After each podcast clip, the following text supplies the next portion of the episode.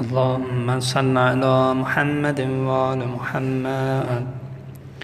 فقال عليه السلام من قضى حق من لا يقضي حقا فقد عبده. آقا امیر المؤمنین علیه السلام و السلام فرمودن کسی که قضا کند به جا بیاورد حق کسی را که حق او را به جا نمی آورد او را پرستیده است. آقا امیر المؤمنین علیه السلام فرمودن که هیچ کسی نیست که حقی لهشه مگر اینکه حقی هم الهش هست. یعنی حقی به نفع کسی قرار ندادن مگر اینکه حقوق و وظایفی برش قرار دادن. اونجایی که وظیفه حاکم و حکومت و مردم رو می‌گفتن. این جمله رو فرمودن. اگر قرار بود کسی حقی لهش باشه و الهش نباشه فرمودن اون خداست. ولی خدا هم این کارا نکرد. و اگر یه حقوقی له خدا هست به گردن خودش هم خودشون قرار داده یه سری حقوق را الهیش. مثلا تو سوره هم تقسیم کرده سوره حمد خدا بین خودش رو بنداشت تا اهدن از سرات المستقیم. به بعد قبلش مال خداست ولی به بعدش مال بنده است که حوایجش رو برآورده کنه و اکرامش کنه. بله. کسی که حق کسی رو به جا بیاره که حق اونو به جا نمیاره. پرستیده ها رو تو رفاقت توی جدای مختلفی انسان به یکی اکرام می‌کنه اون اکرامش نمی‌کنه و وقتی وارده بر اون میشه سلام بش می‌کنه ولی وقتی اون شخص وارده بر این میشه این بهش سلام نمی‌کنه. همینطوری و چیزایی دیگه. البته بعضی از افراد هستن واقعا حقشون عظیمه. اول از همه که حق اعظم خداست و بعد نبی و اوسی های خداست که اعظم حقوق رو دارن برا ما که البته اونها این هو الا وحی و یوهاست ولی حق عظیم بعدی کسایی دیگه که مثل استاد یا مثل پدر و مادر یا رحم اینها انسان به راحتی نمی‌تونه بگه حق منو به جای نمیاره پس منم حقشو به جای نیارم. نه با بیشتر این حق هست. گردن انسان دارن اینها.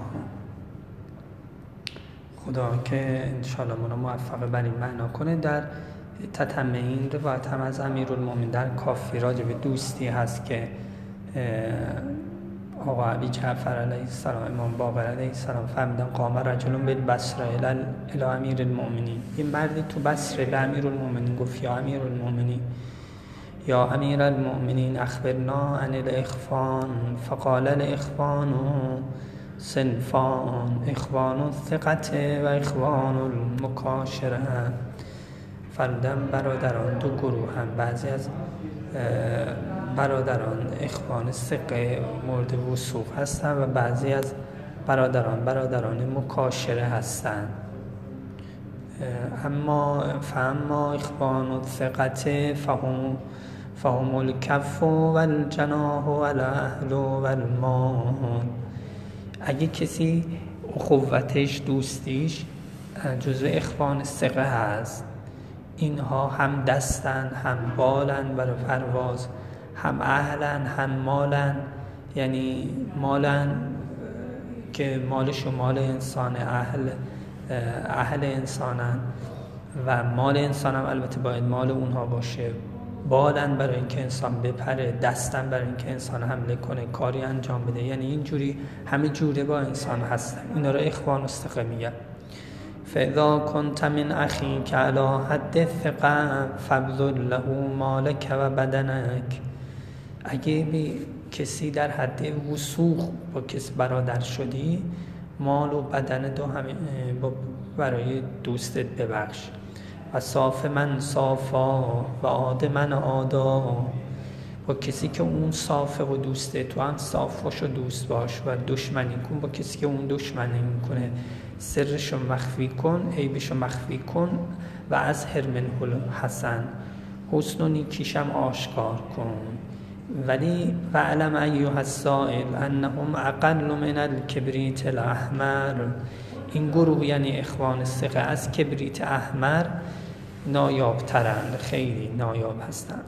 و اما اخوان المکاشره فانک تصیب لذتک منهم فلا تقطعن ذلك منهم ولا تطلبن ما وراء ذلك من ضمیرهم.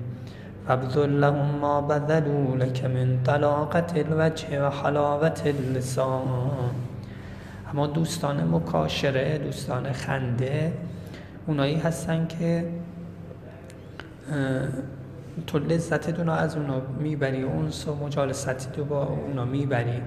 قطع نکن مادامی که اونا قطع نمی کنن و بیشتر از همون برخورد ظاهری و سلام علیکم نشستن و حال احوال گفتن و خندیدن بیشتر از اونا از درونشون که با تو چه حالی دارند و محبتش نسبت به توه نه اونا را نخون نزن. ولا تطلبن ما ورا که من ضمیرهم.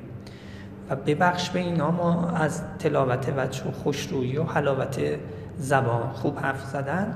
آنچه که ما بزلو و بزلهم ما بزلو لک اینم تقسیم بسیار زیبایی بود که آقا امیرون راجع به دوستا دوستی فرموده خدا بالاترین پیمانه های خیر و دوستی رو بر ما نازل کنه به فضلی و فضل صلات علی محمد و آل محمد.